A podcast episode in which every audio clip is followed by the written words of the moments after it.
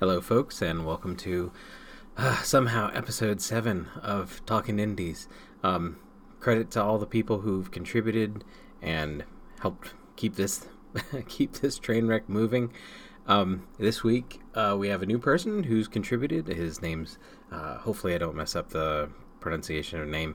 Uh, David Palardy, or that's what I'm going to go with. Um, my apologies, David, if I, I mispronounced your name or butchered it in any way.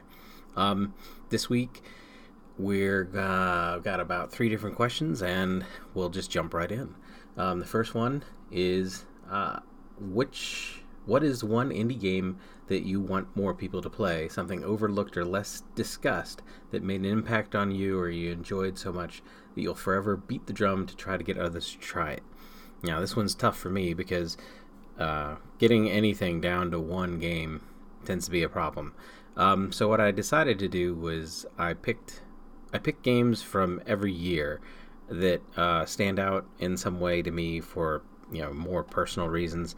Um, and I also tried to not pick games that I've tended to discuss uh, more at length before, just to be fair, because everything's about giving.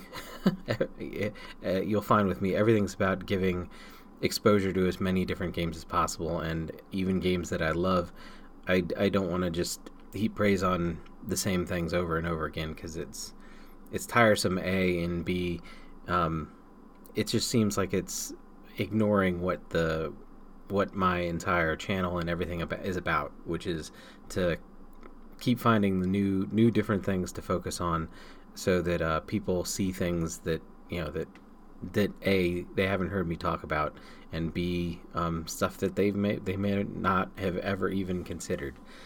So I decided to, to, to go that direction, and I picked a pretty eclectic and very different uh, group of games every year. Uh, the the genres swing pretty significantly, so bear with me. Um, from 2017, the game I chose is uh, it's called Rocket Fist. Um, it's a game that it's probably the game that I, I would think is the least talked about out of all the games that um of all the games that I'm talking about. Um, I don't I don't think I've probably ever seen anybody else mention it.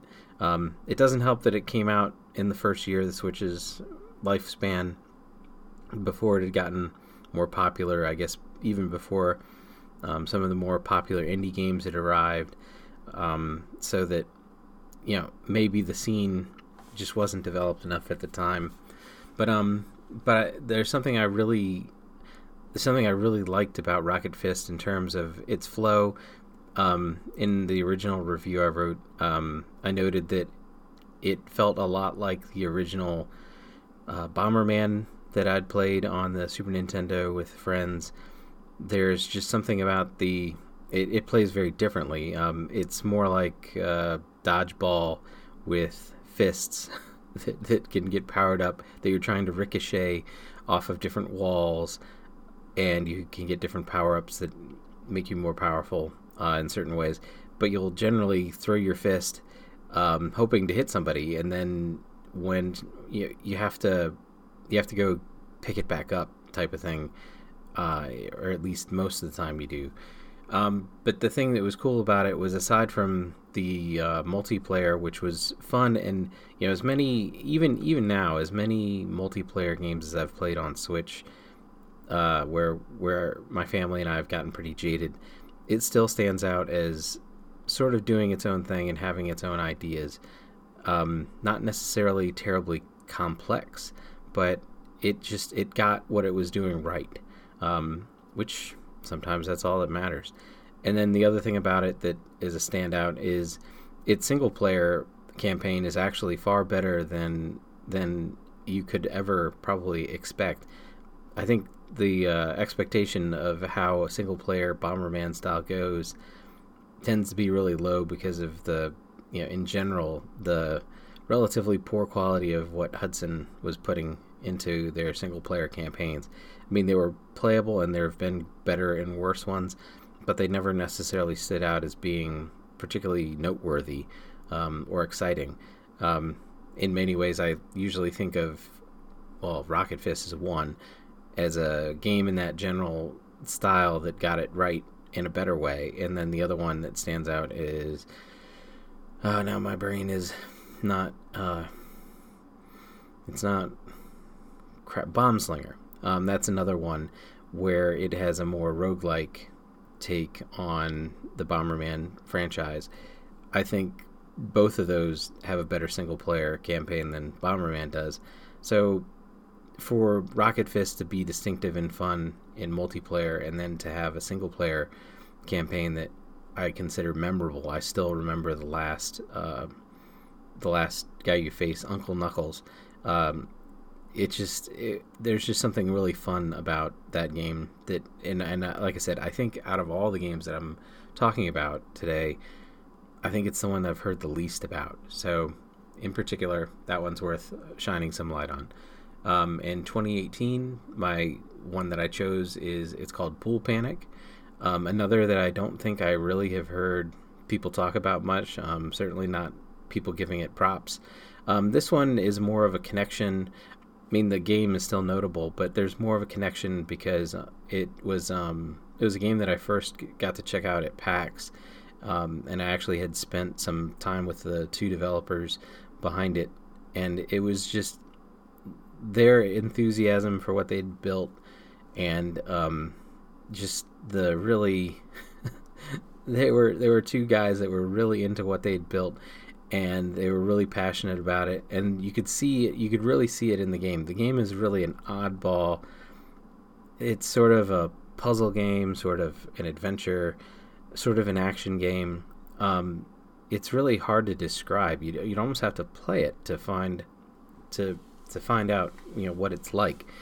But in general you play as a cue ball and you can your your character's sort of a cue ball, and your goal is to knock the other balls into the pockets that are around in a ver- variety of different ways. But it's just every stage is a little different and a little strange, and the way you have to find success to, to get them off of the screen is almost always different.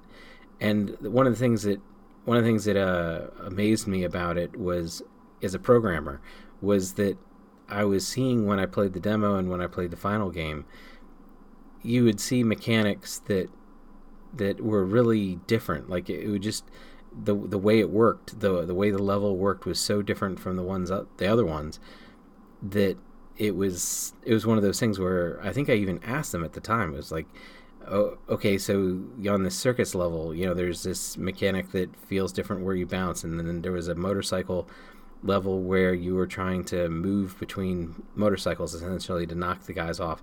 And the way those played was very different.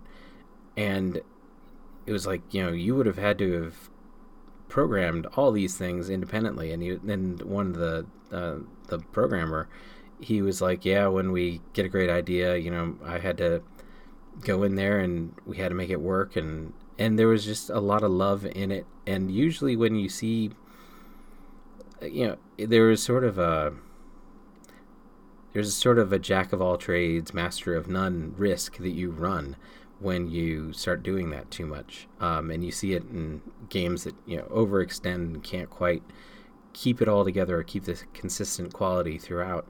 And they pulled off a pretty impressive, like they, they, they did it.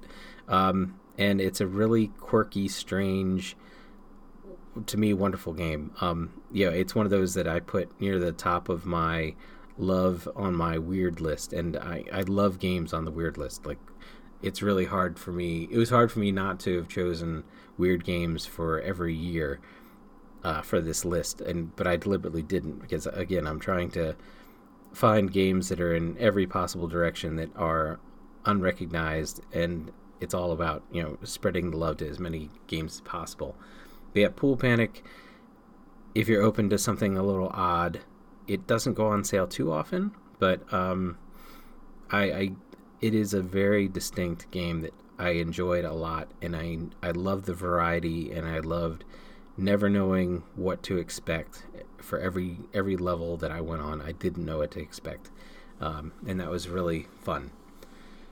Uh, 2019, sort of a what may be a radical choice because it's a casual game, or it's sort of casual.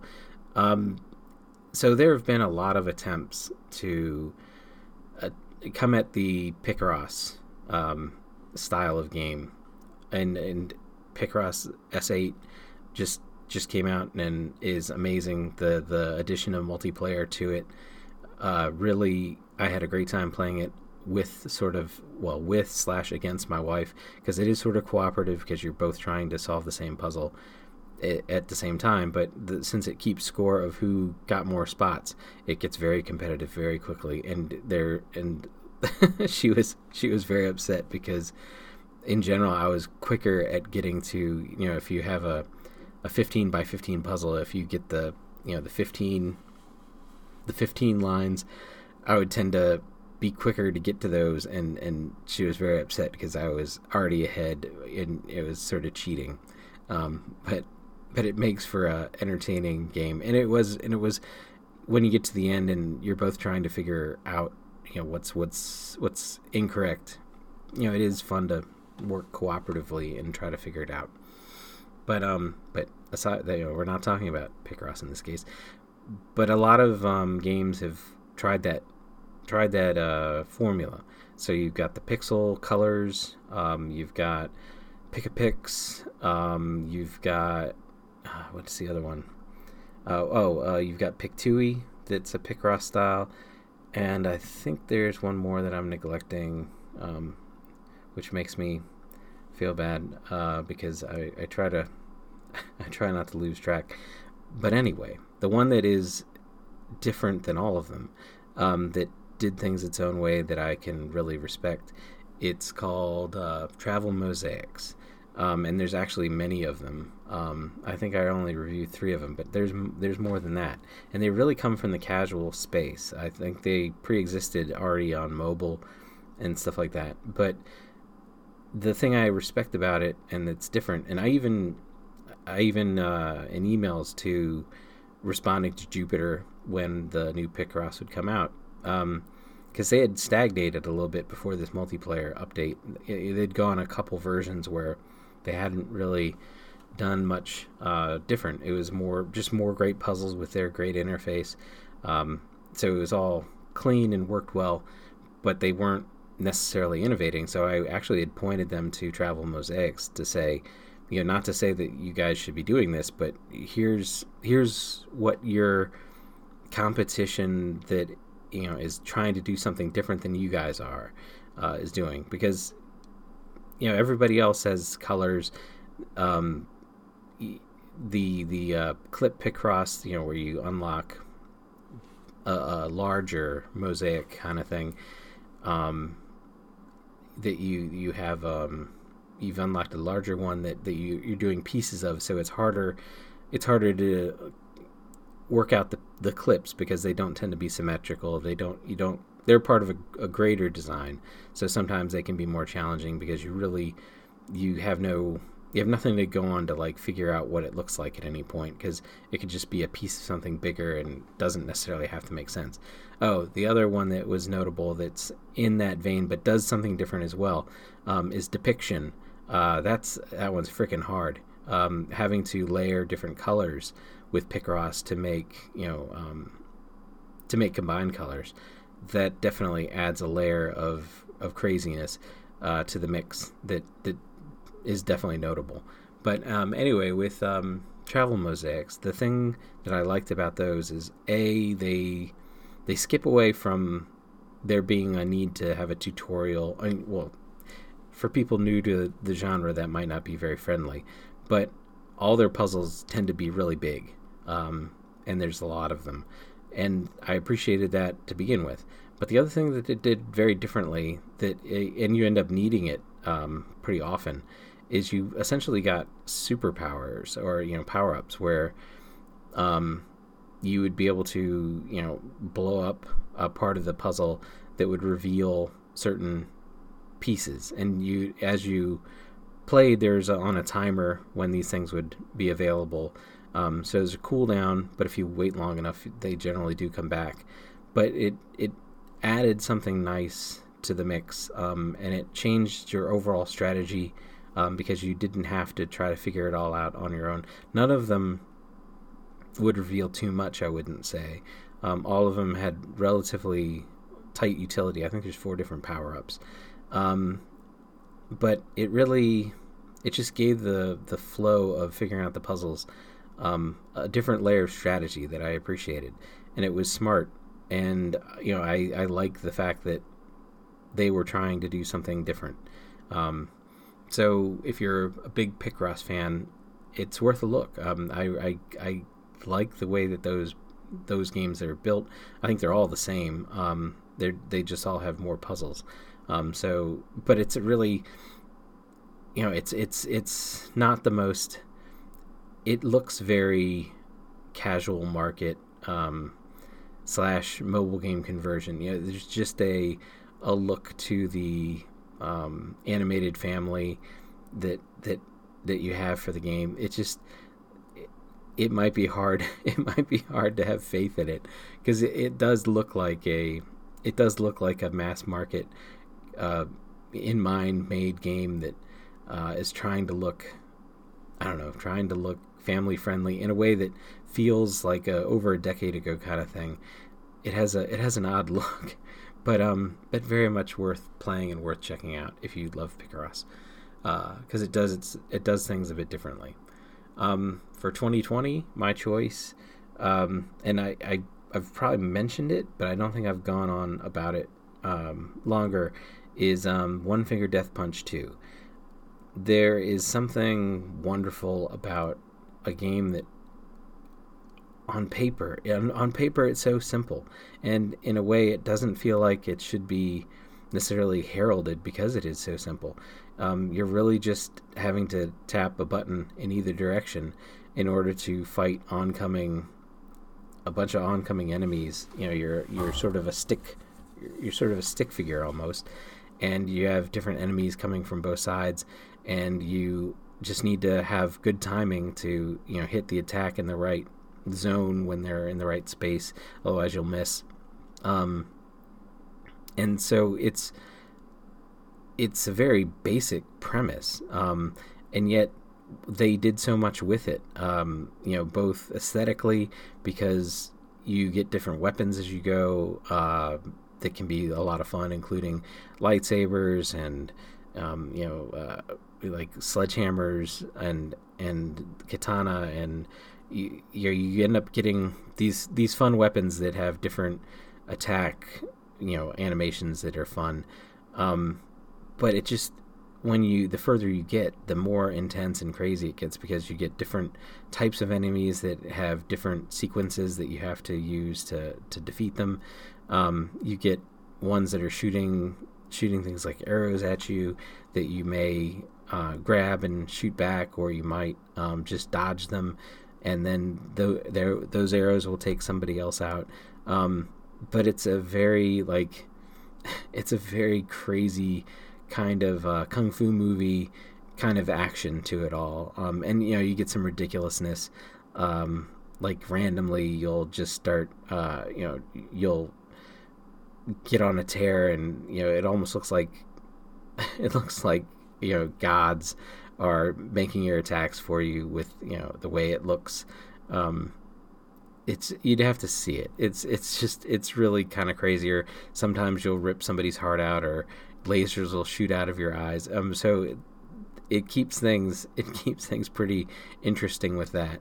Um, but as simple as it looks and as easy as you'd think it is, um, once it gets going and you have enemies coming at you from both sides at a pretty good clip, and you have to be accurate like it really keeps it continues to tell you that you you can't button mash and really you can't. Um, it, it's the expectation is that you're going to tap precisely because if you over tap you're gonna you're gonna miss. And if you aren't keeping track of you know okay this one i have to this person i have to uh, do left and then right and then i have to do two lefts and then i'm gonna have to you know, do three in a row that are just one hits, and then I'm gonna have to do two in a row that are, you know, toward toward. So you end up having, you end up having these sequences and you end up sort of doing the math in advance. You see stuff coming and you have to be keeping mental track of what's coming so that you very precisely do your attacks. Um, so it's challenging in a way that's unexpected, and the animations um, in some cases made me laugh or just it's just so over the top with its uh, with its style, and it's just nothing feels quite like it. Um, it's a unique very unique beat 'em up that it just stands alone. So I appreciate I appreciate games that you know take their own path, and I wish I was going to say I would say that it plays really well on mobile as well uh, because it's simple. But there's a bug in so don't get it on mobile because um, there's a bug that I don't think after it's been out there and known the bug is known um, it's never been fixed to my knowledge on Android at least. Um, like it's like when you're in the third zone or something, you'll just get to the point where it'll just keep going. Like it, it just it's it's busted, which is really a shame because it plays really well on mobile as well. And I was thrilled when I saw it, but uh, very disappointed when, like I said, way too early in the game, there's a bug that just it it ruins it. Um, so on Switch, it doesn't have that bug. So so definitely get it on Switch. Um, then for last year, 2021, um, my choice, uh, it's a game called The Wild at Heart. I think I've talked about it a few times, uh, though I think that was on Talk Nintendo podcast where I talked about it. But it's a um, sort of story wise, it is sort of a coming of age thing. Um, but it's really it's really a Pikmin adventure. Um, it it has Pikmin like elements for the puzzle solving and for you know the figuring out how to get past obstacles. Um, there's definitely a Pikmin vibe to it, but it's it's very much an adventure um, where you're talking to people. So it you know a diff- very different vibe from Pikmin. Um, and more Pikmin like than say Tinykin, which just came out, which really is more of a 3D platformer first, um, and a Pikmin game second. But there's just something about the Wild at Heart that charmed me, and it just felt it felt like a very like I said, the mix of the story and just the the flow of it. sorry, um, it just it, it really stood out um, in a year of games that you know were really good for a variety of reasons. It just for whatever reason it really captured me, and and I mean I enjoy the Pikmin series, um, and uh, the silliness of, of it and it just it felt it felt like a smart way of reusing a, a concept. I hadn't really seen anybody go that route to you know make a Pikmin-like game, but with a different sort of genre feel to it, um, with the way it works. Um, so that I don't know that always has an appeal to me. I, I like people re-leveraging good ideas uh, in ways that feel very different, and just you know the Wild Heart felt very different. Um, its story and its its flow just just a very different kind of thing. And i i enjoyed it. I i thought it was a, a smart a smart and well made game. Um, and the, like i said the story the story i thought was a was a good one. So there's my there's my list. Um, if there's one from this year that i think deserves um, accolades so far that i don't think got as much credit as it deserves um, so far that would be nobody saves the world um, the latest game by Drinkbox, the people who had made uh, Guacamelee, the Guacamelee games. Um, and I've mentioned, I know I've mentioned Nobody Saves the World before, but it is one of those where it pains me that I think that people kind of appreciated it, but it feels like um, critically it was sort of a swing and a miss for a lot of people, or it just didn't, or it was okay, but they just didn't uh, tout it enough. Um, I really consider that to be one of the best games that I've played on Switch. Um, there, it's, and I can see why people didn't connect with it in some ways because of it. It, it is odd, and um, developing all the different forms that you can take. Uh, to the point that you can unlock all of them. Uh, to unlock all the forms and unlock the dragon, uh, it takes that takes quite a lot of work, and you have to do quite a bit of. It's sort of grinding, but not not really. Um, but the fact that the quests a lot of the time were very smart. Um, there are a couple examples of a special ability that seems pretty useless most of the time to use in combat, but it ends up being something essential in order for you to complete a quest. Um, there are quite a few dungeons that have requirements like that. Um, but I just I like the idea of the different classes are all very weird. You know, there's some really strange ones that that play really well, uh, and and you know you, you don't end up sort of sticking with the same form throughout the game very often, or at least not for long.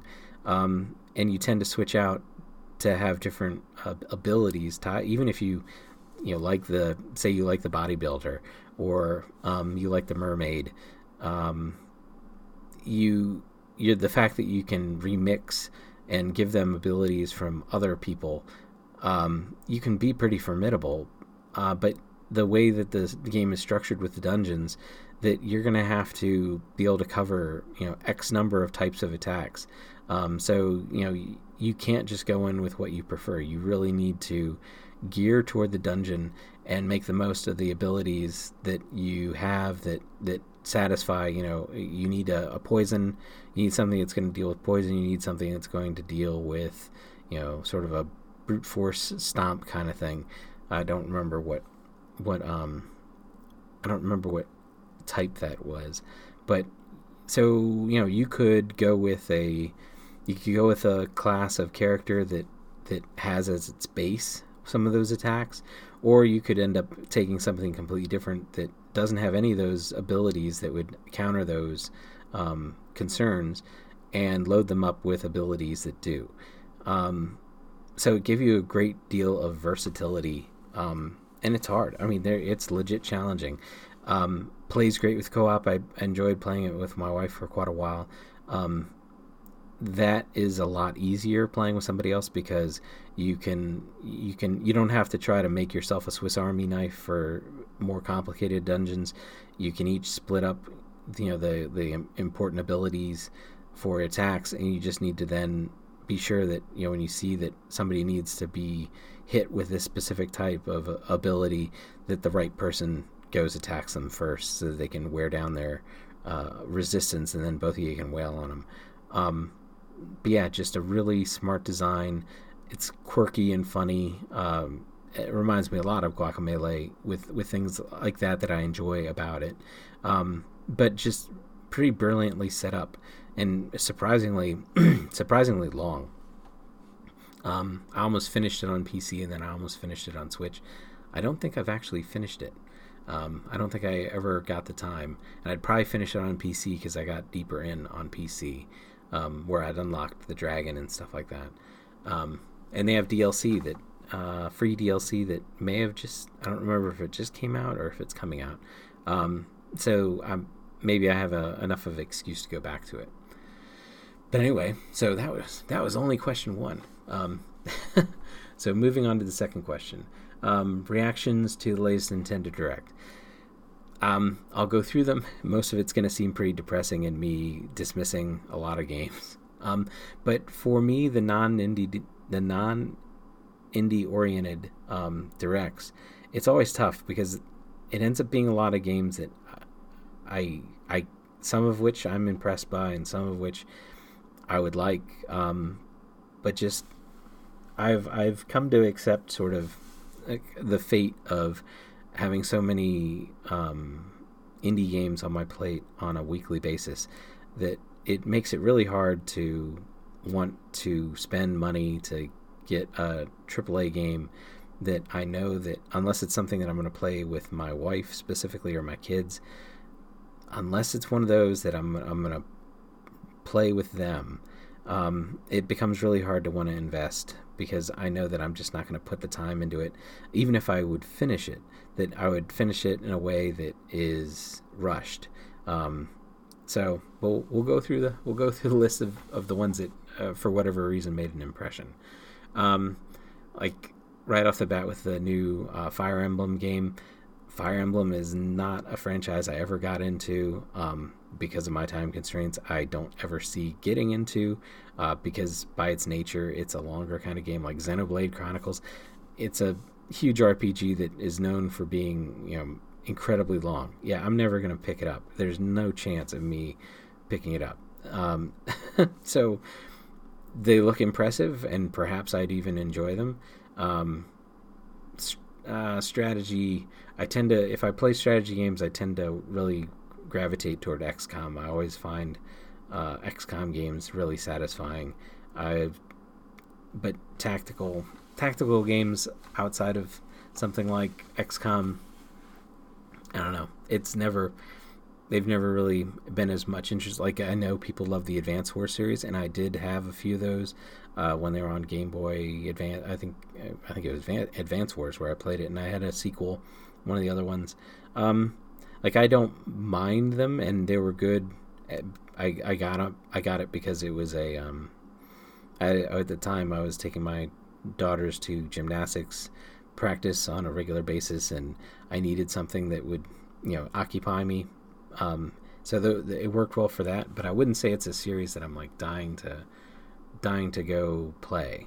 Um, if I if I had my druthers, especially now where I have so many options, um, that would be lower on my list. That style of tactics game. So yeah, Fire Emblem. Um, I will say I would never get it, but um, fitness boxing, Fist of the North Star, uh, just that is the most whacked out, funny, strange, like it, it's funny that it exists at all, but the fact that Nintendo put it in their direct is just it, it makes my jaw drop. I mean, like it, you you just end up thinking to yourself, you know, has anybody at Nintendo seen Fist of the North Star? like that movie is so incredibly violent. Like it's just so strange.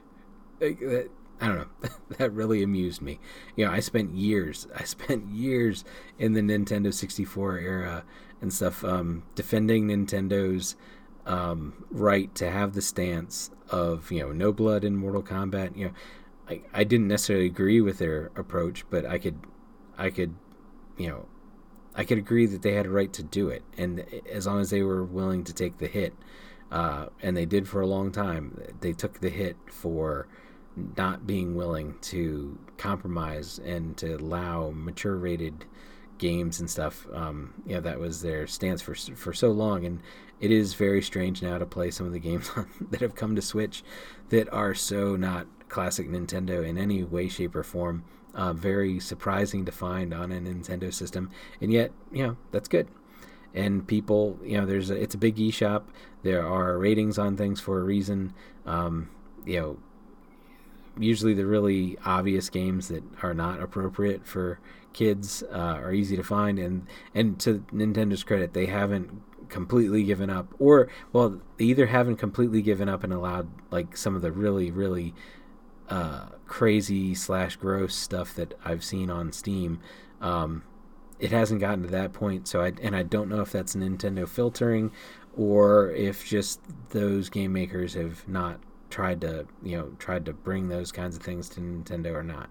Um, but yeah, it it is the Fist of North Star thing. Just just the that whole movie treated treated people like just you know like uh, hefty bags full of blood to just erupt like at any point. Just that that game that I mean that movie is so incredibly violent. So yeah, it was really strange to see that. Um, Tunic, um, theoretically, uh, I would love to cover it. Um, I, I, since I haven't gotten a code for it, I maybe maybe I'll get late codes if they have a second round. But it's the tough thing of these, you know, indie games that get a lot of press and get a lot of exposure. Um, you get these outlets that don't normally cover indie games at all. Um, you know, popping out of the woodwork to get to get the big game. Um, so I'm not holding my breath. Um, it's one of those that I would consider buying. It it does look that promising. I've heard too many good things from too many people um, not to have an interest in it. Um, but then it puts it in that what I consider difficult category. Uh, you know, games that I've had before like that, Celeste and Hollow Knight, where I didn't I didn't get codes for it. Um, I don't like not having them in the lists but I don't like. I get it. I get strange about. I get strange about providing coverage for games that I wasn't given.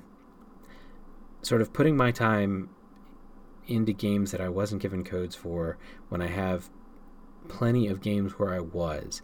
I get very conflicted about how to approach that. It it's not an ego thing of you know, how dare they not give me a code. Um, it it becomes a fairness to the ones that did. Um, you know, me me taking the time to properly cover a game that I wasn't given a code for when I've got, you know, 10, 15 games that are all waiting for me to put my attention into them. I, I get very, like I said, I, I, get a very heavy conflict of interest uh, thing in there, feeling. Um, and I, I, so like in the case of Celeste and Hollow Knight, I bought them, I played them enough to have an opinion on them, but I never reviewed them, and they're in the top list essentially with uh, with a note saying that that they're there more on force of reputation than they are um, based on me having a deep love for them. Because um, I just, yeah, it, it, it is a, it is a tough thing. It is a tough thing trying to balance, you know, what I consider my personal playing time, which is pretty limited, um, and and trying to be fair to all the games that I get codes for, even even the ones that aren't great. You know, they deserve me spending enough time with them to give them a fair shake. So again, like buying a, a sure thing, like buying Celeste. Um, obviously, it's it's a well regarded and it's a it's a good game. Um, but buying it and then spending time to put it through the paces properly and review it, it you know, it, and give it exposure. It, it doesn't need it, thankfully, so I don't feel that conflicted on that. But um, it just, I, I feel like I'm. It's almost like cheating on the games that the the people that did send me codes that um that they deserve my attention first. Um, so it's that's I'm I'm hoping I would somehow get a code for Tunic. It's going to be really awkward um, having to go through that again, where I'm going to buy it by force of reputation, and I'll probably end up listing it by force of reputation um, in the genre list. I usually won't put them in the yearly list because I don't. I didn't really play it that way, so I don't. You know, I, I sort of disqualify it. I just for the genre lists, not having Hollow Knight and Celeste in particular felt like uh, those things are just they're too popular they're too good and not acknowledging them luckily i got codes for things like dead cells and hades because again i would be in that boat of like Hades in particular. Hades is great to the point that you know it's possibly one of the best games on the system. So to to try to have lists that don't acknowledge it would have been painful. Um, so yeah, it's it's one of those things. So yeah, Tunic uh, would love to play it absolutely. Um, if I don't get a code for it, I don't know what I'll do. I'll probably buy it at some point and and play it enough. But again, I, I definitely have a hard time with those kinds of things. Uh, for Nintendo Online, the new um, N64 titles, um, very excited to see 1080 uh, snowboarding. I enjoyed that a lot, just like I enjoyed Wave Race.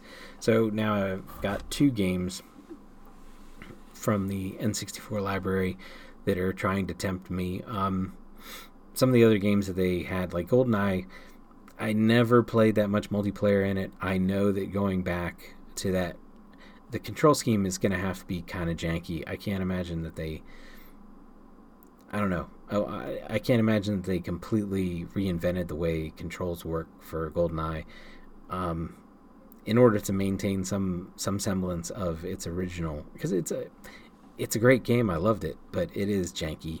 Uh, it's certainly, and I have had to go back to the uh, the uh, graveyard level with Natalya um, failing to follow you and getting killed and like I remember that level being just so painful. I just there were a couple spots like there were a couple stages like that, but I I remember that stage in particular just wanting to wanting to choke whoever wrote the uh, pathfinding pathfinding AI for Natalya because it was just so aggravating. It was like, that was the worst level. Um, but the only I think the game the game that would put me over the top for N64 stuff and and make me get Nintendo Online uh, the the expanded pass would be if they get Blast Corps. I'm I'm I'm gonna have to get it if they have blast Blast Corps. I I adore Blast Corps. Um, just I remember, and I and I reviewed it and I was finding codes for it. So the it's a it's an odd game where I shotgun through the entire thing. I think um, it was when I think that was when it was still N64 HQ that uh, that era. Um, I'd gotten it. I had bought it myself, but I was reviewing it anyway.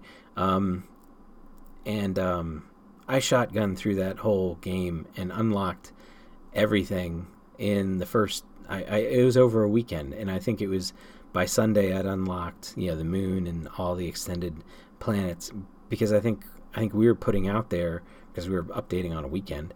Um, I think we were putting out there that you know that, that the moon and the the planets were all out there um, you know before anybody else had, had said anything about it it was like you know this is this is amazing there's there's so much to this but um yeah there's um those dump truck levels where you had to swerve those tended to scare people off and and hold people up but i i got a knack for that and then you know when you started playing on the moon i was already blown away with the moon levels and the fact that you know the gravity being different really affected how you played and it made it a lot more fun in a lot of ways um, but then after that, then to unlock all the planets, I was just like jaw dropped. It was like wow. Um, but yeah, love the mix of action and puzzles and destroying everything. Yeah, ah, Blast Corps. Ah. So yeah, Nintendo, if you're somehow for whatever strange reason listening on a whim, um, yeah, get back Blast Corps on there, and you'll you'll gain me as a extended extended uh, pack uh, subscriber. I, I, know you're very worried about that, so get right on that. Um, then uh, Pikmin 4, um, as I said before, have a great deal of love for Pikmin. Um, it's a great series, plays really well. Odds of me buying it, pretty much none.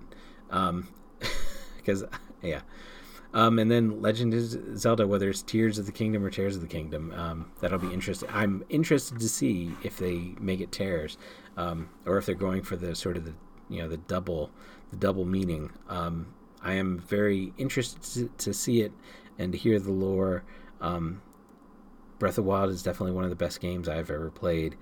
Uh, but for all the same reasons with conflict, uh, with with something even at the scale of Tunic, Legend of Zelda is even bigger. Um, yeah, I don't I don't know if I'll I don't know if I'll take the plunge because I I would feel like I was wasting money. Um, that it's a game that I'm I'm not going to put the time into it or the care into playing it that I could, and it's going to just draw my attention away from all the games I'm given codes for that are expecting me to. You know, there's a fair expectation that I'm going to put the time into it um, to understand the game and to be fair to it. So, yeah, creating a conflict of interest for myself never feels very fair. So uh, the perils of of reviewing tons and tons and tons of games. Um, it, it sounds it sounds great, but it does make you a bit jaded, and it makes it makes every moment that you're playing games.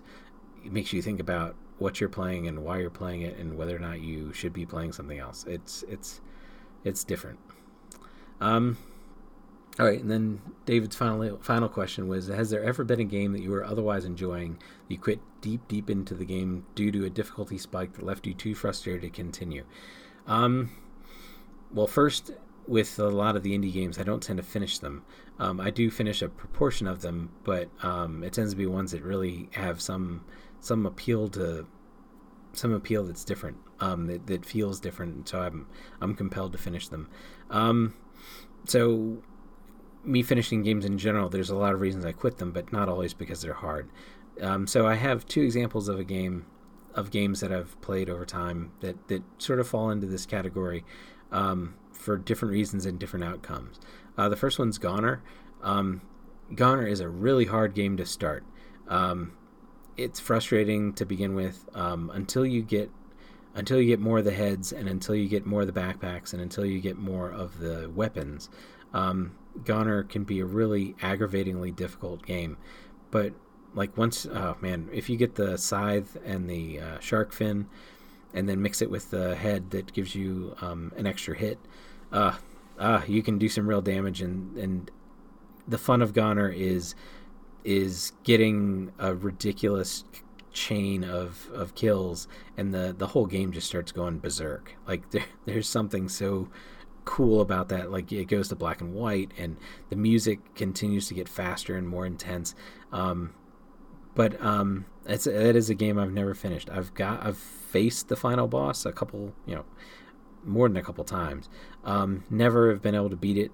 Um, it's one of those tough things that getting to the boss is already painful enough, um, and it's not something I, I was able to do just you know at will or consistently. And then it was one of those things that you debate. Okay, well maybe the problem is that you know while this combination of of backpack, uh, head, and weapon did really well to get me to the last boss, maybe it's not the ideal equipment to be fighting the last boss. Um, so, and I, and I never, you know, I never looked up people, you know, giving you clues of saying, oh, you know, the the best build's this.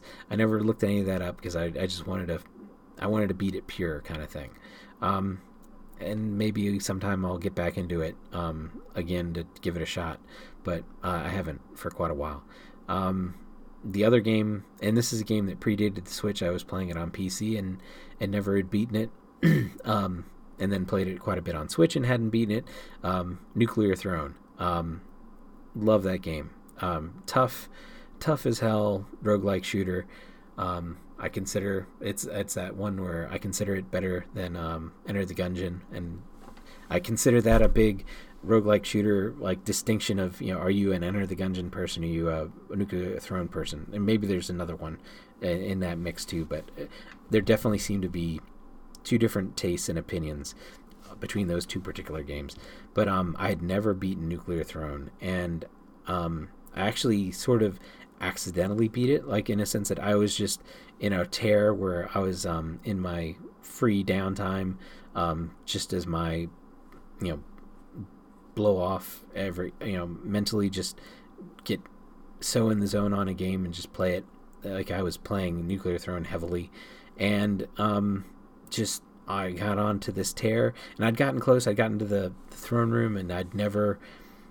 I died so quickly. Usually, I didn't really even know what was going on, but um, got to the got to the throne, and was just on, and and had the right had the right build, had the right combination of stuff, and stuck in there and beat the game. And it was just, I was like, it's so cool when you suddenly, after you've been playing it so long, and something like a roguelike where it's just, you know, just disappointment after disappointment, getting your ass handed to you over and over and over again.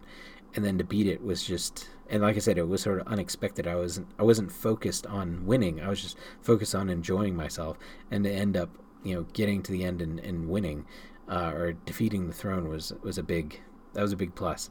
So, yeah, GoNNER. Yeah, I need to get back to it. Um, but thank you to David for the questions for this week. Um, gave me something to ramble about for a while. Um, just as a note, I'm out of questions, so there may not be ever a Talking Indies uh, episode eight. I know that may actually make a lot of you happy, but for the ones that don't, uh, for the ones that want more, uh, for whatever strange reason, um, I need more questions. So um, thank you for everybody who's listening to this point. Thank you, David. Um, and thank you to the people who've contributed to this point. Um, but if you'd like to hear more, uh, be sure to send me questions to um, Justin at. Well, you can either do Justin at Nindie Spotlight, or I think I actually set up an alias for talking Indies, but maybe the spelling will throw people off. So just make it Justin at, at uh, NindieSpotlight.com. It'll be easier. But um, thank you everybody for listening, and I'll catch you next time. Thank you.